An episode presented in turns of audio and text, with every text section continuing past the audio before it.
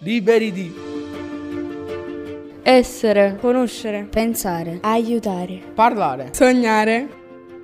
Under Radio. La radio per il nostro futuro. Ciao a tutti, siamo i ragazzi della seconda A dell'Istituto Ruggero Bonghi di Poggio Reale a Napoli e oggi volevo parlare della violenza nel calcio che è sempre esistita. Adesso passo la parola ad Emanuele. Uno dei tanti accaduti si è svolto nel 26 dicembre del 2018 durante una partita di Serie A dove si scontravano Inter-Napoli. Verso la fine della partita, dopo molti insulti razzisti da parte dei tifosi della squadra di casa, ovvero l'Inter, Kalidou Koulibaly, difensore del Napoli, decide di rispondere a questi messaggi messaggi razzisti che portarono alla sua espulsione, un gesto di massimo razzista da parte non solo dei tifosi di Milano ma anche dall'arbitro. I tifosi napoletani in segno di aiuto al loro difensore durante i successivi match indossarono tutti quanti una maschera con il volto di Koulibaly su stampato. Secondo me questo è il miglior gesto che i tifosi potessero fare per lui. D'altronde quando si verificano questi episodi, oltre a squalificare per determinate giornate l'arbitro, dovrebbero anche per un periodo di tempo giocare senza spettatori. In molti casi non succede perché le squadre arbitri del nord sono sempre avvantaggiati e tutto ciò è legato alla corruzione. Giovanni, hai visto cosa cosa è successo qualche settimana fa? Sì, il 9 gennaio del 2023 lo scontro tra i tifosi romanisti e napoletani sono avvenuti sulla 1 nell'area di Badi Alpino vicino ad Arezzo. Tali scontri non sono stati una casualità. Vi era infatti un appuntamento tra gli ultras lungo l'autostrada del Sole. Doveva essere una sorta di resa dei conti per la morte del supporter napoletano Ciro Esposito nel 2014 a Tor di Quinto. Dopo il fermo del tifoso romanista Martino Di Tosto attendiamo nuovi arresti.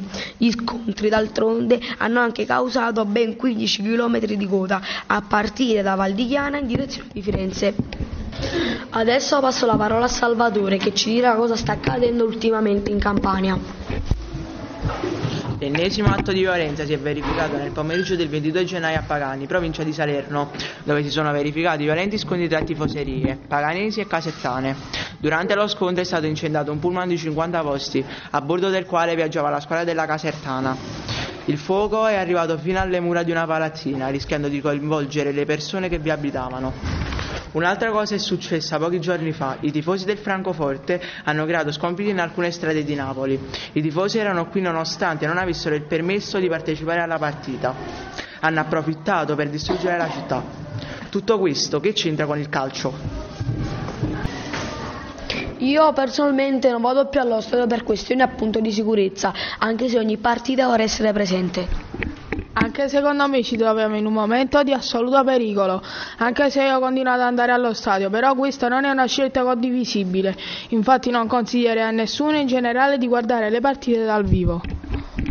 Questi accaduti tra loro sono uguali, infatti partendo dai vari sfottò verso l'arbitro, giocatori e tifoserie, poi l'avversario diventa un nemico e di conseguenza si arriva alla violenza.